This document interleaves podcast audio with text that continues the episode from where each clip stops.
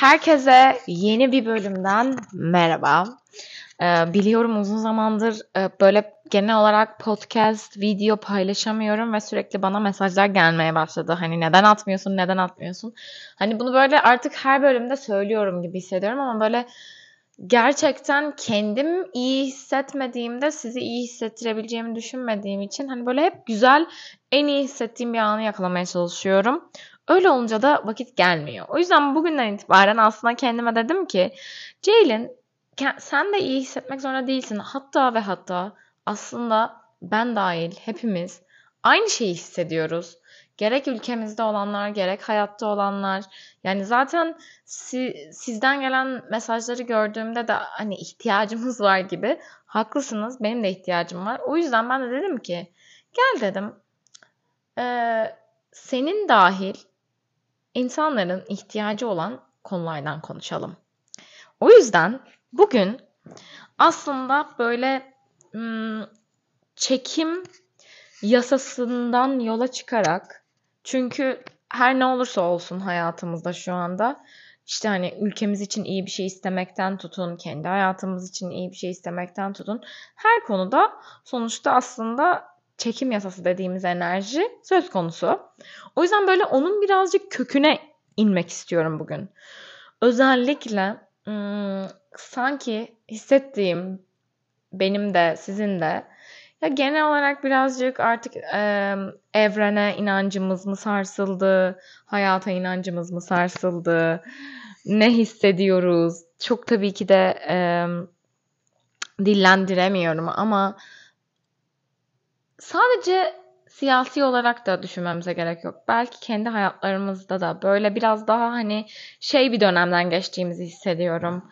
Ya hani ben işte atıyorum günlüğümü tutuyorum, dua ediyorum, meditasyon yapıyorum, dilek diliyorum. Hani sizin için evrenle olan ilişkiniz ne ise ve işte olmuyor. İşte enerjim şöyle düşük, şöyle kötü hissediyorum. Bak bu kadar diledim olmuyor gibi gibi. Biraz daha o hani niye olmuyor? Neden daha iyi bir daha iyi bir hayatım yok? Neden istediklerim olmuyor? Neden şöyle bir acı çekiyorum? Neden böyle bir şey çekiyorum? Gibi gibi bir e, yerden yaklaşacağım bugün. Onlara aslında e, hem biraz cevap vereceğim. Hem beraber birazcık hani çekim yasasının kökünde bunlara nasıl cevap bulmuşlar ya da bun, e, daha böyle biraz daha olmayan e, enerjisinde ki durumu nasıl değerlendiriyorlar? Onlardan bahsedeceğiz bugün. Birkaç tane böyle egzersizim bile var sizin için. Bir iki tane örneğimiz var falan. Bence böyle inanılmaz dolu dolu, inanılmaz üstüne düşünüp e, hazırladığım aslında bir bölüm olacak. O yüzden hazırsanız başlayalım. Öncelikle tekrar söylüyorum. Eğer e, siz de benim gibi hissediyorsanız sizi çok iyi anlıyorum. Bunu çok e, yakın arkadaşlarımla da e, bu zamanlar konuştum aslında. Yurt dışında yaşamak, yurt dışında yaşamamak hiç inanan hiçbir fark yok. Ben yurt dışında yaşayan biri olarak size şunu söylemek istiyorum. Gönlüm orada. Ve nereye giderseniz gidin kendi ülkenizde olmanız gibi olmuyor. O yüzden en önemlisi ülkemiz, ülkemizi istediğimiz güzel hayaller kurduğumuz haline kavuşturmak. O yüzden hani mutlaka sizlerin de içerisinde eğer beni şu an Türkiye'de dinliyorsanız, yurt dışında dinliyorsanız belki yurt dışındakiler beni anlayacak, Türkiye'dekiler de aa diyecek hani böyle mi hissediyorsunuz? Ama e, belki hani ya tamam kaçacağım ben işte yurt dışına gideceğim, gitmek istiyorum, kaçmak istiyorum diyorsunuz. İnanın ülkemizden daha güzeli yok. Kendi ülkende olmaktan daha güzeli yok. Huzur açısından, haklarınız açısından. O yüzden en güzeli ülkemizin en güzel konumuna kavuşturulması. Canı gönülden bunu diliyorum. İnşallah kısmetse yarın ben de oy kullanmaya gideceğim siz bunu dinlerken ve siz de bir hafta sonra gideceksiniz. O yüzden çok da üstüne e, değinmeden detaylı lütfen oy verin diyorum ve konumuza geçiyorum. Şimdi belki duymuşsunuzdur ya da duymamışsınızdır.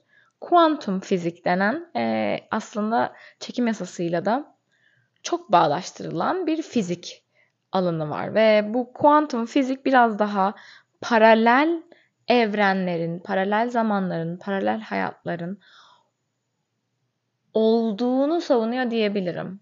Şimdi yanlış bir anlatım yapmak istemiyorum ama aslında kuantum fiziğin açıklamasıyla bahsettiği şey yani zaten o istediğin hayatın olduğu ve aslında senin o enerji düzeyine ulaştığın zaman zaten o hayata sahip olduğunu savunuyor diyebiliriz. Aslında bu e, ben Kabala ile ilgili de bir bölüm çekmek istiyorum. Kabala inancı da çok buna benzer zaten. Kuantumla çok benzeşen inanç ya da bilimlerdir.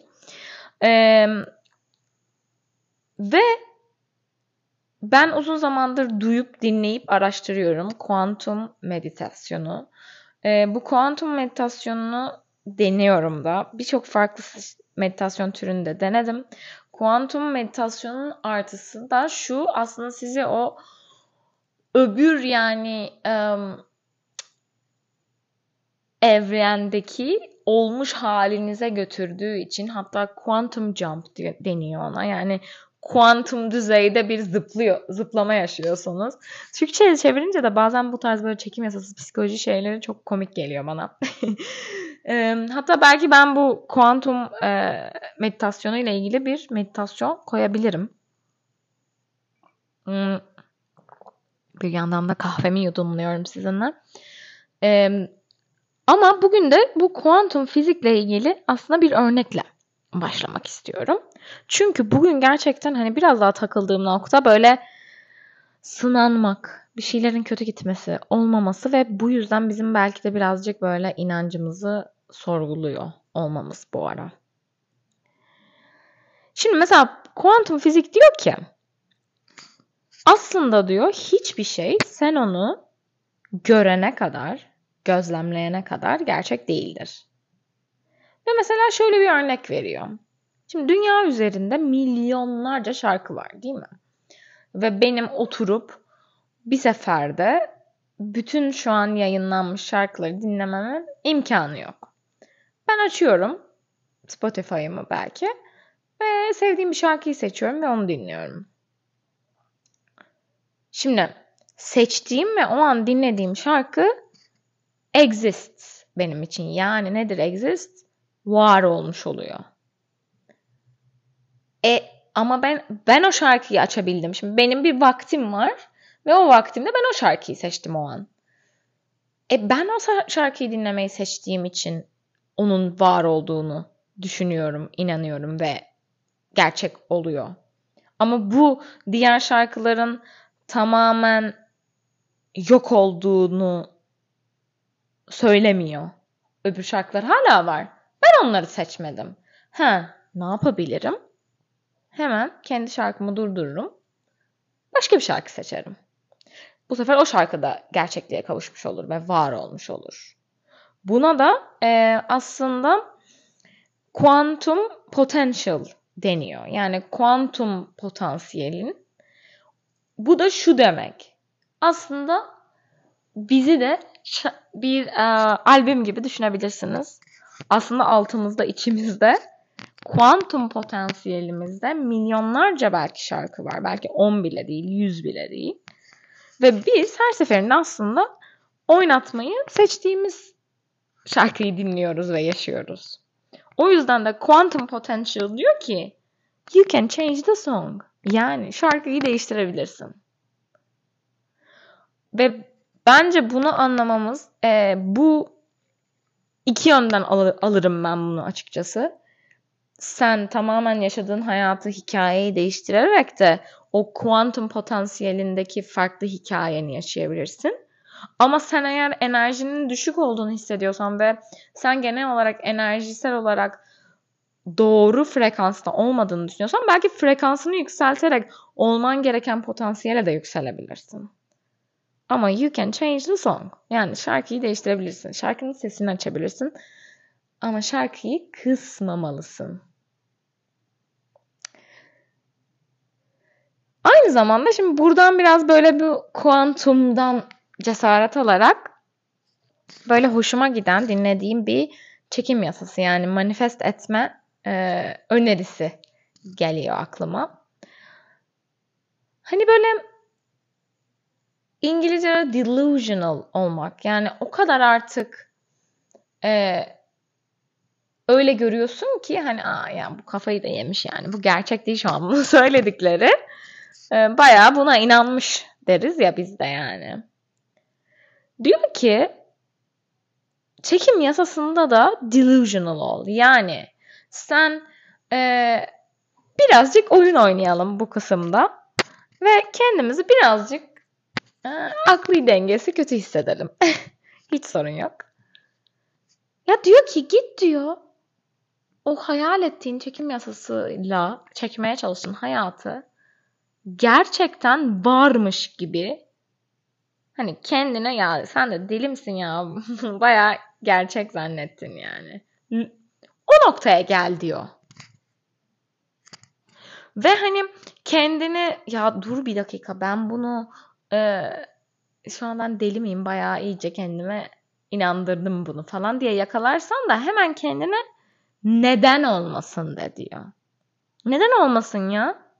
Diyeceksin ki niye olmasın ki? O yüzden bu evet olacak. Niye olmasın ki? Olacak. Ve hmm, gerçekten e, bu bu süreç mesela bu mantıkta ben düşündüğümde her zaman şöyle cevap veriyorum aslında. Hani niye olmasın ki? E işte şu yüzden olmasın, bu yüzden olmasın vesaire vesaire. E şimdi mesela bunu neden diyorum? Çünkü hayatta sınanıyoruz. Hayatta önümüze testler çıkıyor. Ve bunlar da bizim aslında hayata, belki Allah'a, belki evrene, sizin için inancınız neye bağlıysa inancınızı kırmaya başlıyor. Ya diyorsunuz ki hani ee, e sen bana sonra diyorsun ki ya deli gibi inan böyle olacağına e, niye olmasın ki de e ben sana cevap veririm diyeceksiniz değil mi? Çünkü niye olmasın? E işte bak şunu denedim olmadı. O yüzden olmayabilir. İşte atıyorum şu sınava girdim kötü aldım. E olmayabilir. Şu işe başvurdum geri dönmediler. E olmayabilir. Çok güzel cevaplar buluyorsunuz. Ben de o yüzden aslında ben de bu cevapları bulduğum için bugün biraz daha böyle şeyin araştırmasına girdim. Ya hani biz nasıl bir şeyler ters giderken inanmaya devam edebiliriz? Bunun için de aslında muhteşem bir benzetme cevabı buldum size. Şimdi evreni bir ebeveyn gibi düşünelim ve biz de onun çocuğuyuz. Anne baba küçük bir çocuk hmm, her istediğinde her şeyi veriyor mu? Hayır. Yani bir çocuk çikolata çikolata diye tutturduğunda annesi ona hemen çikolatayı veriyor mu? Ha bazen neden vermiyor? İşte çikolata o an ona zararlı olduğu için. Ama bir noktada verebilir çikolatayı değil mi? Çünkü çok zevkli bir şey, çok güzel bir şey. Tadı güzel, ona mutluluk verecek.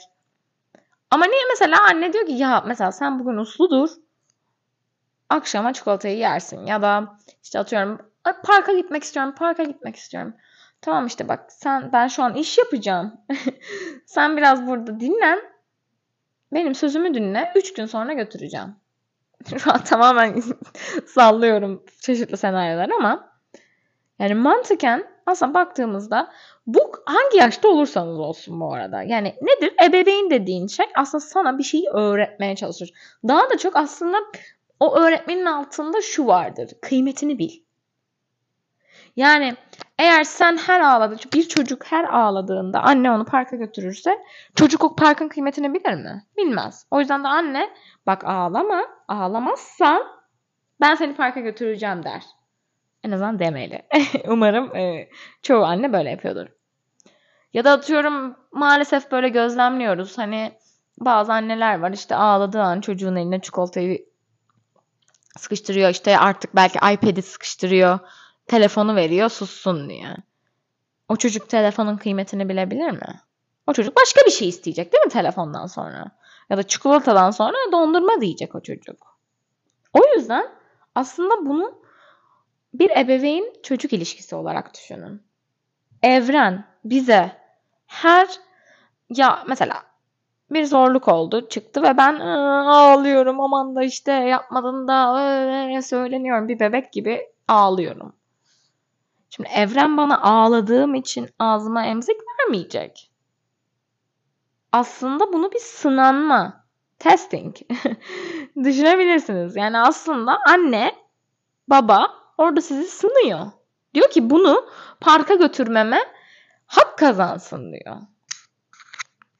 Bu ağlamamayı öğrensin. Bu bu değerli çocuğum ağlamamayı öğrensin. Ben onu parka götüreceğim diyor. Bu yüzden de aslında karşımıza testler çıkıyor hayatta. Ve ım, sanırım benim de bütün araştırmalarımdan yola çıkarak aslında şu an biraz daha idrak ettiğim bir şey bu. Senin de nasıl tepki verdiğine bakıyor o testlere. Çünkü şöyle düşün sen bir çocuğu bıraktın dedin ki şimdi sen bugün burada kendin oyna bakalım. E çocuk orada kendini eğleyemediyse ve ağladıysa bütün gün o, o tecrübeden bir şey aldı mı? Almadı. Sen bu sefer dersin ki hadi yarın bugün oynamayı dene bakalım kendin ağlamadan dersin değil mi? Yani mantıken onu onu kendi kendine oynayabileceğini, kendi kendine yatabileceğini öğretmek istiyorsan mesela tekrar ona onu öğretmeye çalışırsın. Aslında aynı şey. Aynı şekilde evren özellikle sen dersini almadıysan özellikle çok benzer ve aynı problemleri tekrar senin karşına çıkarıyor. Bu yüzden de aslında oradaki şey tepkin. Bunu ben bugünlerde anlıyorum. E, uygulaması çok kolay bir şey değil. Ama inşallah sizin de e, düşüncenizde biraz bile olsun fark yaratırım. Yani bunu biraz daha gerçek hayata taşırsak. Mesela ben size bir örnek vereyim. Çok detay vermeden ben geçen hafta bir e, premiere katıldım ve öyle bir şans elde ettim ki hani beni böyle davet ettiler. Wow nasıl yani hani ben ölüyorum diyorum ki hani inanamıyorum böyle bir yere davet edildiğime. Çok yakın bir arkadaşımı aldım yanıma. Gittik. Şimdi orada belli bir sıra beklemeniz gerekiyor içeri girmeniz için. Ve yani herkes çok şık. Aslında kırmızı halıya sıra bekliyorlar. Yani bu da Hollywood'un gerçekleri. Belki bunu başka bir bölümde konuşuruz ama sıra beklemeniz gerekiyor ve biz de birazcık geç kalmıştık. Ben bir doktor randevusundan çıkıp yetişiyordum. İşte mesela yani biraz daha böyle ilk gelen daha rahat giriyor. Sonra bir sıkışma oluyor. Çünkü kırmızı halıda bir e, hani orada paparazisel bir durum yaşanıyor. Sonra da izlemeye giriyorsun premieri. Ve bunun hani akomodasyonunu sağlamak için de belli bir birikme oluyor aslında. Öyle adlandırabilirim. Biz bekliyoruz, bekliyoruz. Hava çok soğuk, bekliyoruz. Herkes sıradaki insanlar nasıl şık size anlatamam ama herkes çok okey. Yani aşırı okeyler yani. Sonuçta bir premiere katılıyorlar ve bunu bilerek gelmişler. Ben dedim ki ben beklemeyeceğim. Çok üşüdüm yani. O sırada da işte montumu almamıştım vesaire. Neyse biz bir, bir saat orada vakit kaybettikten sonra sıradan çıktık. Sonra birazcık o kırmızı halı yaşayıp dedim ki ben film falan izlemeyeceğim. Benim moralim bozuldu. Ben bu kadar sıra ben sıra yani davet edilen bir yere niye sıra bekliyorum? Neyse çıktık. Ee, gittik. Ben dedim ki yani aa işte bu kadar sevindik. Bu çok güzel bir şey oldu süper oraya çağrıldık falan diye. Al işte bakın hani gördünüz mü olan bu falan. Sonra arkadaşım dedi ki yani dedi aslında bu bir test. Aslında sana çok böyle hani istediğin, mutlu olduğun bir şey verildi ve sonra aslında anında gerçekten sen bunu istiyor musun? Ya da sen bunu gerçekten e, hak, hak etmek de demek istemiyorum ama hani tamam mı yani versin mi böyle bir şey sana diye aslında seni sınadı. Ha bu arada demiyoruz ki Aa, biz sıradan çıktığımız için sınav, sınav, hani sınavdan geçemedik. Aslında o değil. Arkadaşım şunu da söyledi. Aslında şu an seni test ettiği şey tepkin. Sen eğer şu an öf de giremedim de Allah sizin atmasın da şöyle de böyle de bir diye söylenip ağlarsan diyecek ki bu test başarısız. Ama sen bu olaya gülüp geçersen ya ha ha ha giyindik gittik sıra bekledik sıra beklemek istemediğimiz için çıktık ne kadar komik bir gündü deyip devam edersen hayata aslında testi bir nevi geçmiş oluyorsun. Çünkü ne olursa olsun hani bana çıkardığın bütün e, zorluklara rağmen ben yine olsa yine giderim diyorsun. Yani o ulaşmak istediğin yere sahip çıkıyorsun. Ben gerçekten ağlamak üzereydim bu arada o gün. Çok üşümüştüm çünkü. Ve arkadaşım bunu deyince ben gülmeye başladım. Sonra hamburger aldık. Sonra güzel güzel yedik. yani şöyle e, gerçekten de bazen belki evren bizi sınıyor ve bizim testten geçer not alıp almamıza değil, teste nasıl tepki verdiğimize bakıyor. Ve bir, o çocuğun odada bırakılması gibi aslında biz bir teste doğru cevap, aman doğru bir tepki vermezsek ve aşırı bir tepki verirsek diyor ki demek ki ben bunu öğretemedim. Demek ki hani bu daha büyümedi. Öyle bakalım biraz anladınız mı? Anladınız mı? Yani bu, bu, bu daha büyümedi demek ki. Büyümedi. Ben bu hala bir tane böyle bir zorluk çıkınca ağlıyor.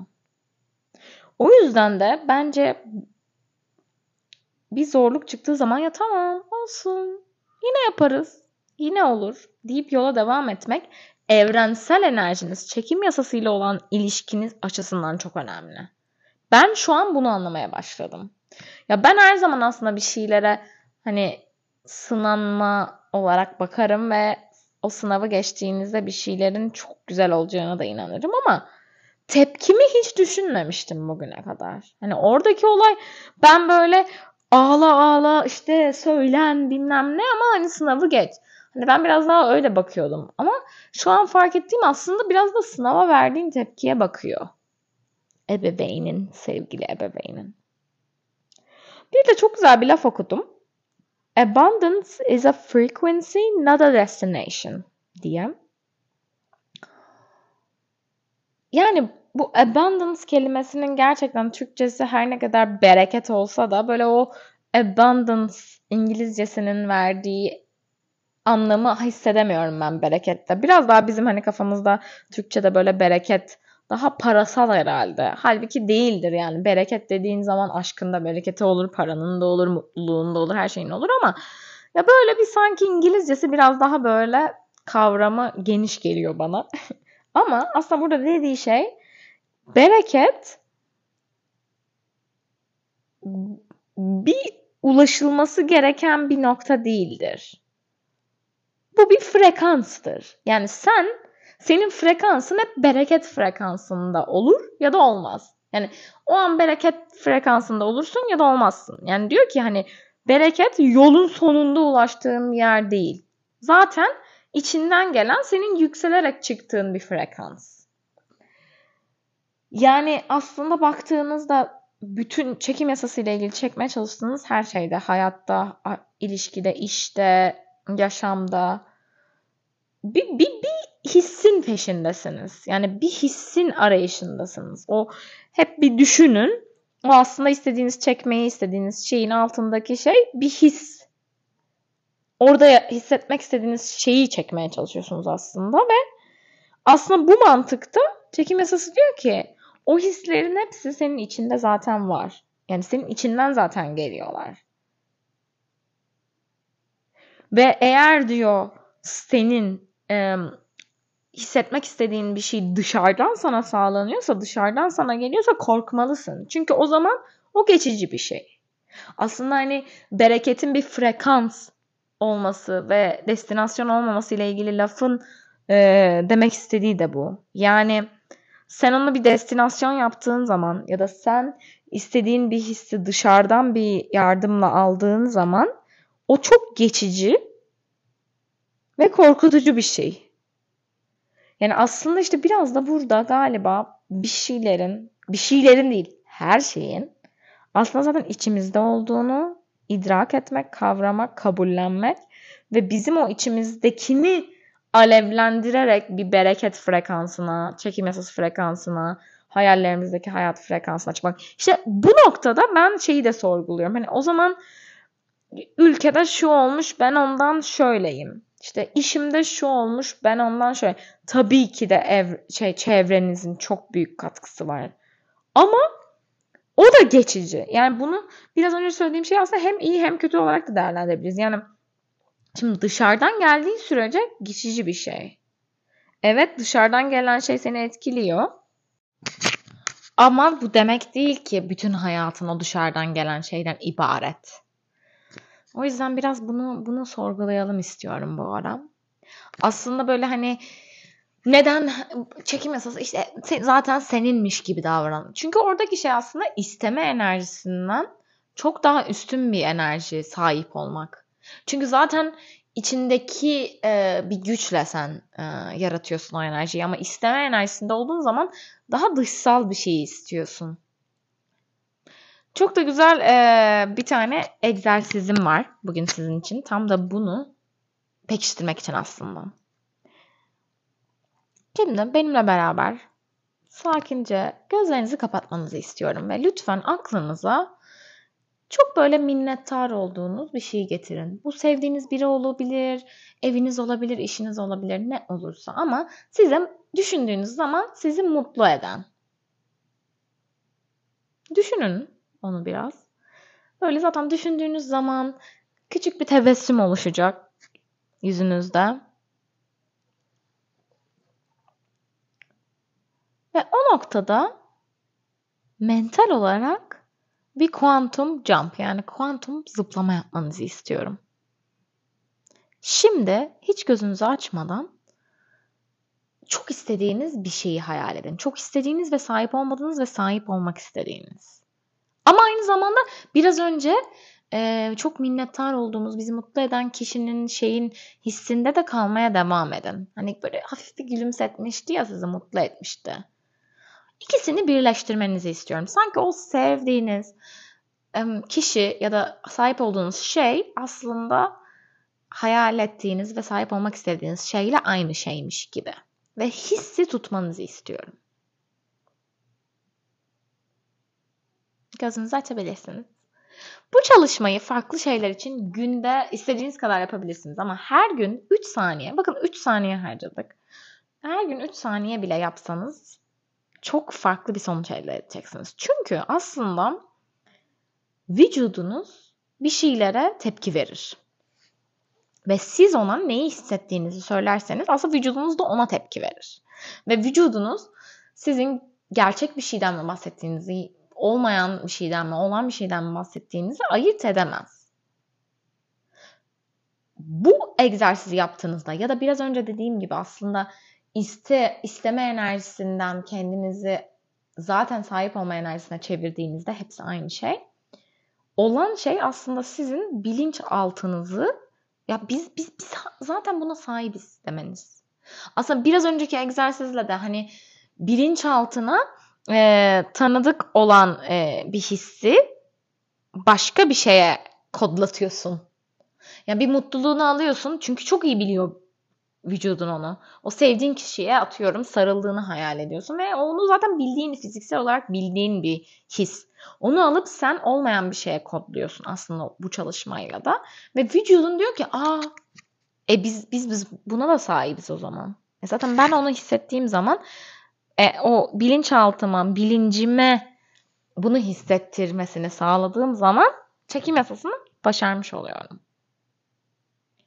Aslında sahip olma enerjisi çekim yasasına eşit. Yani aslında manifest etmek, e, çekim yasası istemek üstüne bir şey değil. Zaten sahip olmak üzerine bir şey ve zaten sahip olmuşçasına o frekansa yükseldiğin bir şey. Hatta bununla ilgili çok da güzel bir örneğim var size.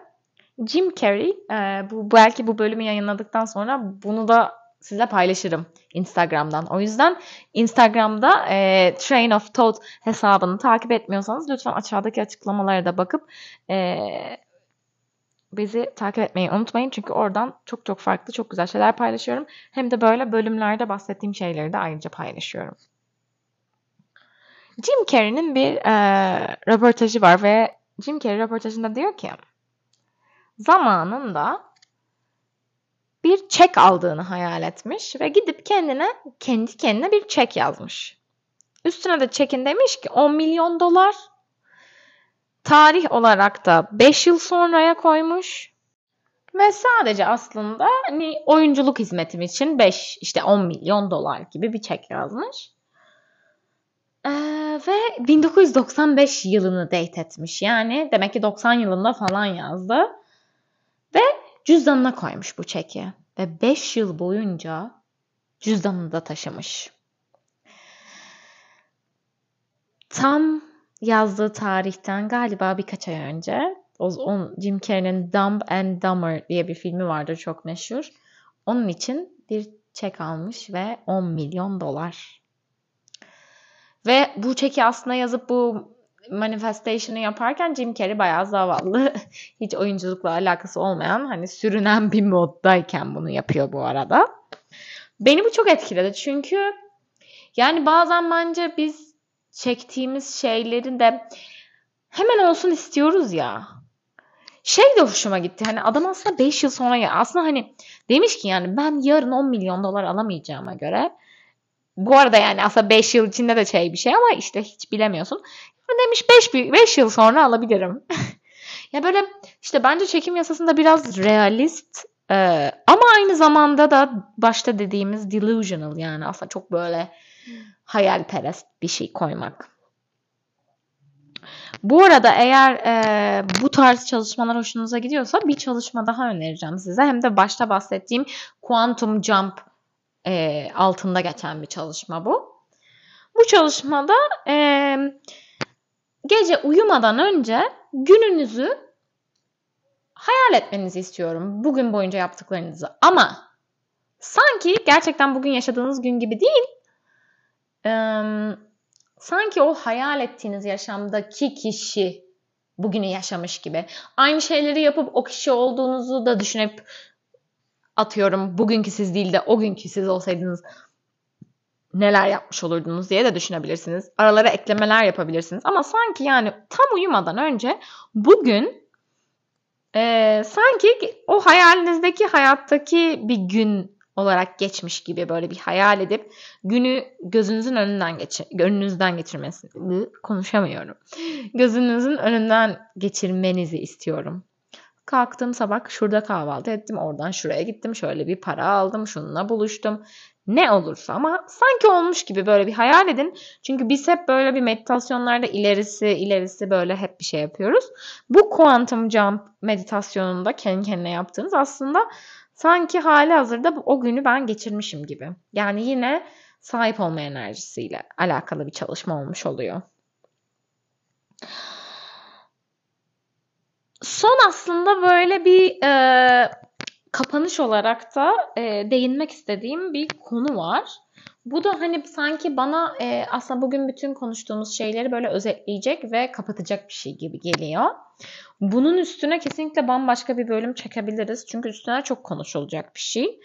Ama e, azıcık ona da bir intro yaparsak bu da korku hissiyle heyecan hissi arasındaki e, karmaşa ve hangisinin doğru olduğu. Çünkü aslında işte bütün gün konuştuğumuz e, sınanmalardan tutun hani e, frekanstan tutun baktığınızda o frekansa sahip olamamak ya da e, sınanmalara doğru tepkileri verememenin altında ne var? Hep korku var değil mi? Yani işte sahip olamama korkusu, yapamama korkusu, yeterli olmama korkusu.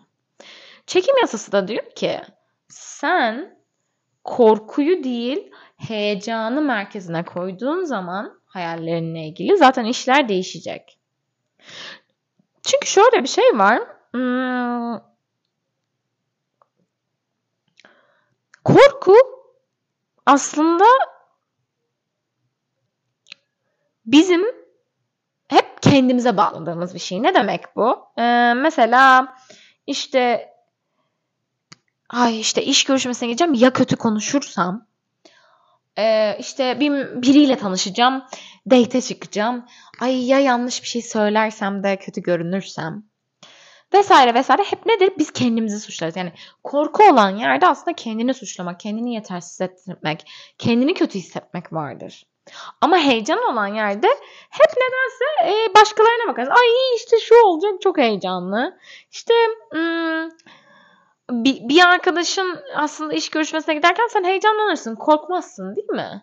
Arkadaşın korkar hani eyvah yanlış bir şey yapacağım diye. Sen dersin ay çok heyecanlı iş görüşmesi gidiyor. Ya da bir arkadaşın date'e gidiyor. Sen ay çok heyecanlı ne güzel biriyle tanışıyorsun falan. Ama kendi halbuki onun korkuyla bakar.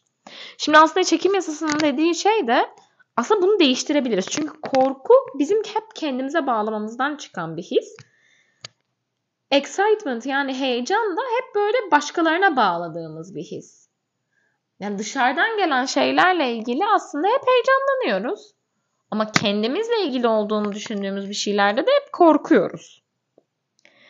Halbuki bunu eğer e, çevirmeyi öğrenebilirsek mesela iş görüşmesine gittiğimizde ya ben yeterli miyim, beni doğru görecekler mi demek yerine e, bu, bu, şirket bana uygun mu? Bu şirket beni hak ediyor mu bakalım? Tavrıyla girsek oraya nasıl değişirdi sizce? Ya da bir date, hep böyle date ve şeyden gittik ama bunu hayatınızın lütfen her noktasına uygulayın. Her şeye uygulayabilirsiniz.